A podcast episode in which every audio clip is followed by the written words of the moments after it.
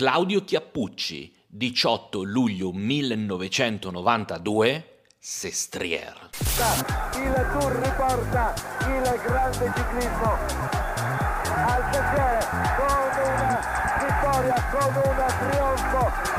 Claudio Chiappucci. Già solo con la data e con il luogo basterebbe questo per far venire centimetri di pelle d'oca così. Quel giorno Claudio Chiappucci fa una delle imprese più incredibili degli ultimi 50 anni di ciclismo. La tappa è la numero 13 del Tour de France da Saint-Gervais a Sestriere, 254,4 km con, tra le altre, Iseran, Moncenisio e Sestriere. Beh, a 192 km dall'arrivo Claudio attacca insieme a un gruppo di coraggiosi e va in fuga. Claudio non era uno a un'ora e un quarto in classifica generale, era in classifica generale. Sulla vetta dell'Iseran, 125 km dall'arrivo, Claudio rimane da solo e da solo porterà avanti la tappa. Scalerà il Moncenisio e arriverà ai piedi del Sestriere con un minuto di vantaggio sugli uomini di classifica. Miguel Indurain,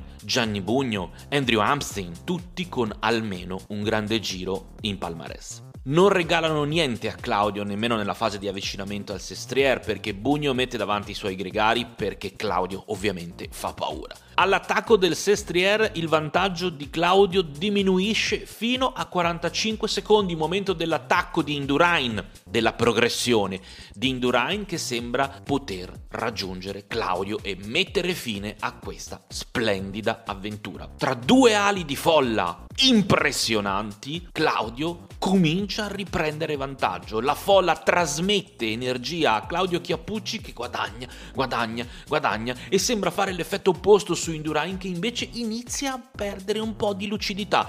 Beh, al traguardo di Sestier dopo 7 ore e 45 minuti circa di gara e dopo 192 km di fuga di cui 125 in solitaria, Claudio Chiappucci arriva stremato al traguardo con la maglia a pois. Secondo arriverà Franco Vona a 1 minuto e 35, terzo Miguel Indurain a 1 e 44. Quel giorno Claudio Cappucci si consacra come il più grande attaccante degli anni 90. Non è ancora il Diablo, il soprannome del Diablo arriverà qualche mese dopo in Colombia, ma aveva già dimostrato tutta la sua indole e la sua caparbietà. Vincerà la maglia Pua quell'anno Claudio Chiappucci e sarà l'ultima maglia Pua fino a quella del 2023 di Giulio Ciccone. Che bella storia!